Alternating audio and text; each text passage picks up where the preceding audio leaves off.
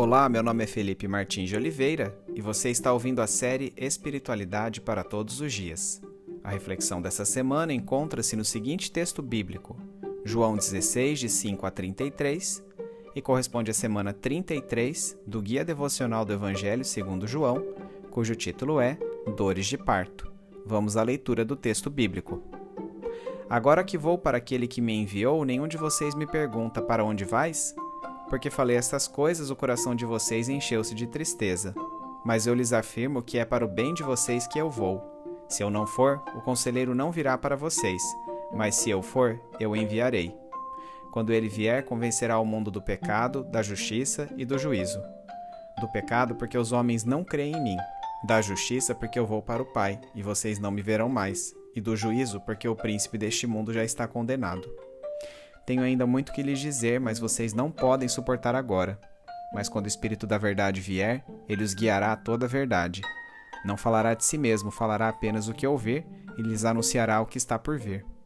Ele me glorificará, porque receberá o que é meu e tornará conhecido a vocês. Tudo o que pertence ao Pai é meu. Por isso eu disse que o Espírito receberá do que é meu e o tornará conhecido a vocês. Mais um pouco e já não me verão, um pouco mais e me verão de novo. Alguns dos seus discípulos disseram uns aos outros: O que ele quer dizer com isso? Mais um pouco e não me verão, e um pouco mais e me verão de novo, e porque eu vou para o Pai? E perguntavam: Que quer dizer um pouco mais? Não entendemos o que ele está dizendo.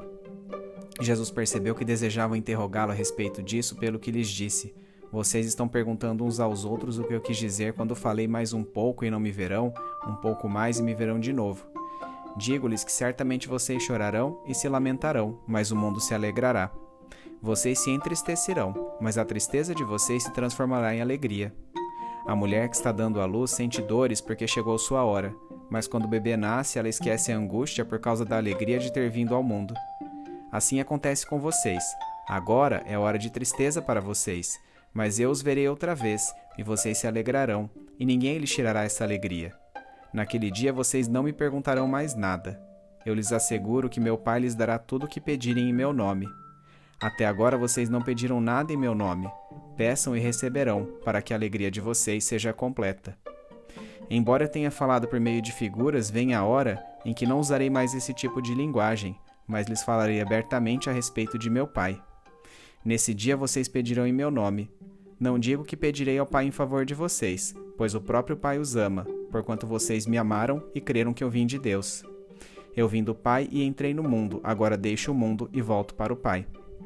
Então os discípulos de Jesus disseram: Agora estás falando claramente, não por figuras. Agora podemos perceber que sabes todas as coisas e nem precisas que te façam perguntas. Por isso cremos que vieste de Deus. Respondeu Jesus: Agora vocês creem? Aproxima-se a hora e já chegou quando vocês serão espalhados, cada um para sua casa vocês me deixarão sozinho. Mas eu não estou sozinho, pois meu Pai está comigo. Eu lhes disse essas coisas para que em mim vocês tenham paz. Neste mundo vocês terão aflições, contudo, tenham ânimo, eu venci o mundo.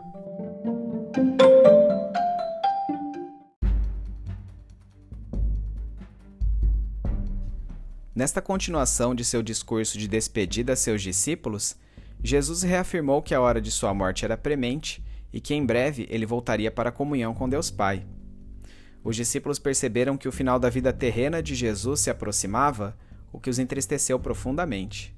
O Mestre lhes disse que enviaria o Espírito Santo, o Consolador ou Paracletos, para assumir seu lugar, treinando-os, instruindo-os e lembrando-os das lições que ele mesmo lhes ensinara. A ressurreição cancelaria a vergonha da crucificação e glorificaria Jesus Cristo. Tendo a vitória da ressurreição como argumento central, o Espírito Santo é capaz de mostrar convincentemente ao mundo que, através de Jesus Cristo, nosso pecado é revelado, sua justiça é concretizada e Satanás é condenado em juízo. Está particularmente em foco aqui o pecado da incredulidade intencional, por meio da qual a comunidade judaica escolheu rejeitar Jesus como Messias prometido, a despeito de todas as evidências de sua obra. Entretanto, a didática do Espírito Santo não se restringe a demonstrar à humanidade o que é o pecado, passando também a ensinar acerca do que é a justiça. Nesse sentido, combatendo a tendência humana à relativização de seus pecados, o Paracletos está sempre apontando em nossas consciências para o homem Jesus Cristo como exemplo de justiça a ser seguido. Por fim, o Consolador demonstra que a postura de executar a justiça ou deixar de fazê-lo terá sua devida recompensa no juízo. Ao invés de pormenorizar aos discípulos como se transcorreriam sua morte e ressurreição, Jesus não entrou em maiores detalhes em seu discurso porque sabia que apenas uma visão retrospectiva dos acontecimentos que sobreviriam traria devida clareza aos seus corações. Seria o Espírito Santo quem lançaria a luz sobre o real sentido destes fatos, pois por sua intrínseca comunhão com Deus Pai e Deus Filho, falaria ao coração do fiel o que deles ouvisse. A glorificação de Jesus Cristo pelo Espírito Santo não significa que o Paracletos traria aos homens qualquer elemento que já não se tivesse tornado evidente por sua vida e obra terrenas, mas sim que as revelaria em seu pleno sentido espiritual após sua ressurreição. Tudo que Deus Pai tem foi dado ao Deus Filho, que é revelado pelo Espírito Santo. Em outras palavras, como bem sintetizou Lange, o alvo exclusivo do Filho é o de glorificar ao Pai, o alvo exclusivo do Espírito Santo é o de glorificar ao Filho. Dentro de pouco tempo, a identidade de Jesus Cristo e os plenos propósitos de sua vinda à Terra seriam revelados pelo Espírito Santo. Os discípulos não veriam o Mestre no pequeno período que sucederia sua morte, mas a seguir voltariam a vê-lo por ocasião de sua ressurreição. Em outras palavras, mais um pouco de tempo e os discípulos deixariam de ver o Jesus que eles julgavam conhecer e passariam a ver o Jesus revelado em sua totalidade pelo Espírito Santo de Deus. O teor deste trecho do discurso de despedida de Jesus Cristo deixou seus discípulos atônitos e perplexos, obscurecendo-lhes a compreensão das palavras que estavam sendo ditas. Percebendo essas dúvidas, Jesus os interpelou utilizando a metáfora da mulher que está prestes a dar à luz um filho. Da mesma maneira que as dores de parto, por mais intensas que sejam, são esquecidas pela mulher no instante em que seu filho nasce, num futuro próximo os discípulos não mais sentiriam a dor ocasionada pela partida do Mestre, pois experimentariam a plena alegria de vê-lo ressurreto e triunfante. Essa tristeza passageira que tomaria conta dos discípulos, porém, seria contrastada pela alegria malévola dos religiosos judeus, por verem suas tramas finalmente concretizadas mediante a condenação de Jesus Cristo. No momento em que entendessem cabalmente a tônica da obra redentora de Jesus Cristo, os discípulos finalmente passariam a usufruir de real comunhão com Deus Pai, e seguros nele, não sentiriam mais necessidade de realizar indagações impetuosas e imaturas. Suas orações seriam reflexo desta maturidade, na medida em que aquele que tem a vida espiritual abundante é justamente o indivíduo que aprendeu a orar segundo os desígnios de Deus, pedindo de acordo com sua vontade e, desse modo, tendo todos os seus pedidos atendidos. Grande parte dos ensinamentos de Jesus fora permeada de parábolas e simbologias, porém, quando o Paracletos viesse, os princípios por ele transmitidos seriam abertamente revelados, originando um conhecimento mais completo sobre Deus. Quanto maior for este conhecimento, mais alinhada ao nome de Jesus Cristo, isto é, ao que ele deseja, será a oração do fiel. Em Jesus, os crentes adquirem o benefício do contato direto, sem intermediários, com Deus Pai, da mesma maneira como Jesus Cristo fazia. Ao demonstrarem seu amor pelo Deus Filho, os discípulos automaticamente obtiveram o amor de Deus Pai, de caráter semelhante ao que ele devotava a Jesus, fazendo-os seus filhos também.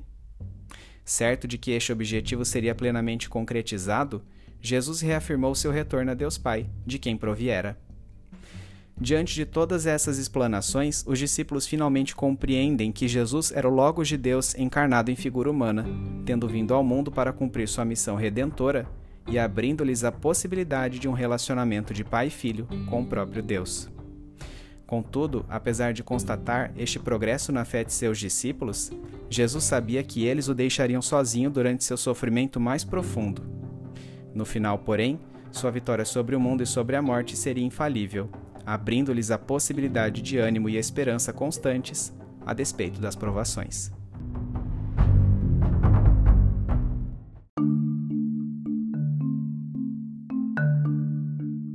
Aplicação prática. Detalhemos a seguir os princípios contidos na passagem de João 16, de 7 a 11, a respeito do papel do Espírito Santo, ou Consolador ou Paracletos, em nossas vidas. Ele nos convence, primeiramente, do pecado. Sem a obra de convencimento do Espírito Santo, as pessoas jamais se perceberão pecadoras.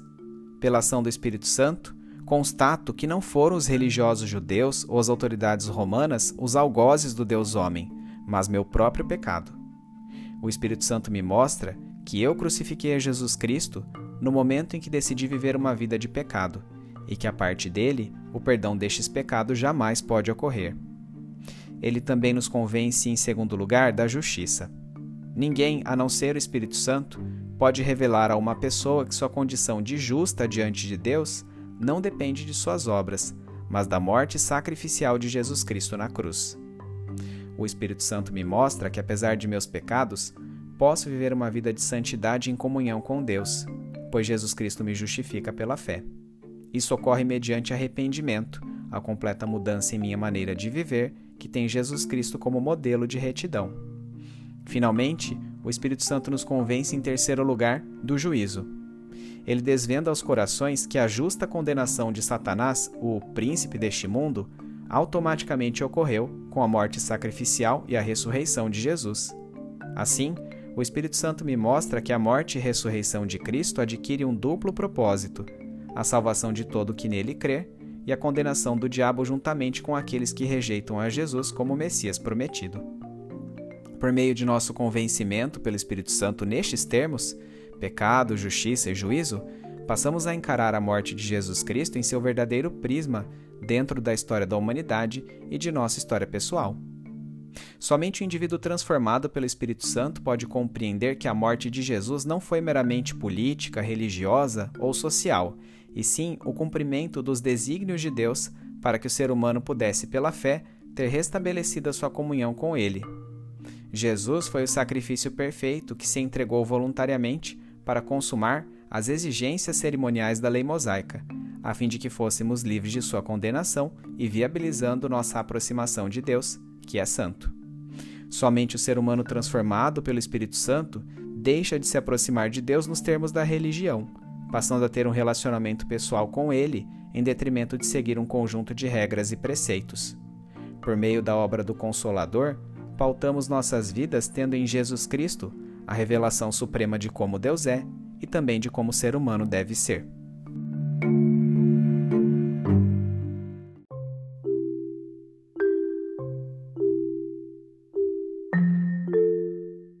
Trazendo da mente para o coração. Senhor, é ao mesmo tempo maravilhoso e espantoso ver-me trabalhado pelo Espírito Santo. Por meio deste Espírito, sinto que Jesus Cristo é meu conviva, com quem divido minhas alegrias e tristezas, aquele que sabe de minhas mazelas porque foi ser humano como eu, mas que me convida a constantes mudança e santidade. O Paracletos faz o Jesus abstrato tornar-se figura concreta para mim. Faz o Jesus da história, dos livros e dos documentários ser o meu doce Jesus, o Jesus de minha vida, da minha história. Mas o espanto de ver-me trabalhado por este Consolador advém das percepções que circundam sua maior função, o convencimento.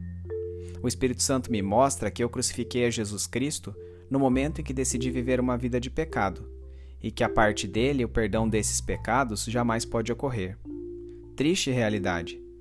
Que confortável seria acusar judeus e romanos da antiguidade do deicídio e permanecer à margem das cenas da crucificação de Jesus Cristo como um espectador impotente. Mas ó quão difícil é ver-me personagem ativo desta cena, cuspindo no mestre a cada palavra torpe, esbofeteando a cada pensamento vil e batendo os pregos em suas mãos a cada contenda com meu próximo. Não foram Roma nem os judeus que mataram Jesus. Foi meu pecado. Fui eu. Sou culpado por derramar o sangue do Deus homem. Que esperança sobrevém, entretanto, ao folhear as próximas páginas da história da redenção. Pois o mesmo Espírito Santo me mostra que, apesar de meus pecados, posso viver uma vida de santidade em comunhão com Deus, já que Jesus Cristo me justifica pela fé. Sim, meus pecados foram a causa da morte do Deus Filho, mas em Sua graça infinita, Deus Pai assentiu em perdoar-me. E não apenas isso, coloca-me dentro de Sua casa para viver em Sua eterna presença, em aposentos especialmente preparados pois me adotou como um de seus filhos. Que Deus é esse que adota como filho o assassino de seu filho primogênito? Tenho a real dimensão desta graça? ou tomo ciência dela em leituras esporádicas da Bíblia que vez ou outra me emocionam, ao invés de incorporar esta graça como o juiz de minhas atitudes? Deus meu, diariamente tento andar em direção à santidade, mas tropeço. Ajude-me pelo mesmo Espírito Santo a caminhar rumo à maturidade e a uma vida pura. Que minha vida faça valer esta graça que foi barata para mim, mas custosa ao Logos de Deus. Que os pregos, a coroa de espinhos, as zombarias, os chicotes, as humilhações, a sede não saciada, o calor escaldante do corpo ferido e as chagas sangrantes que Jesus experimentou sejam as cenas em minha consciência cada vez que eu maldosamente maquinar um pecado. Que eu honre com minha vida a morte do Senhor do universo. Permita-me reconhecer as tentações e vencê-las para louvor do seu nome. Esteja a meu lado nas provações, fortalecendo-me para que, ao final, eu olhe para o trecho percorrido e tenha plena certeza de que o fiz, dentro de Sua vontade. E que minha vida seja uma vitrine que propaga seu nome para aqueles que precisam conhecer a Jesus. Em nome dele é que oro. Amém.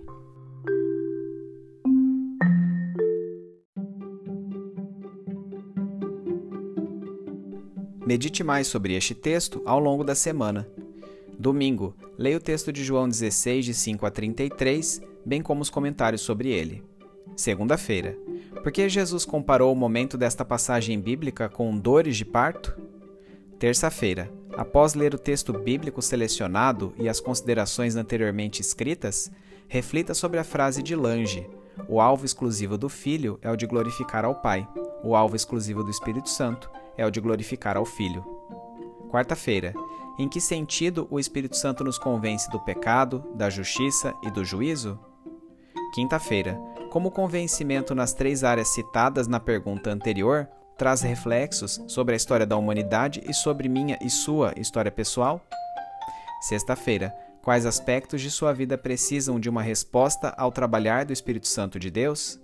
Sábado, quais as implicações práticas do texto de João 16, de 5 a 33, para a sua vida?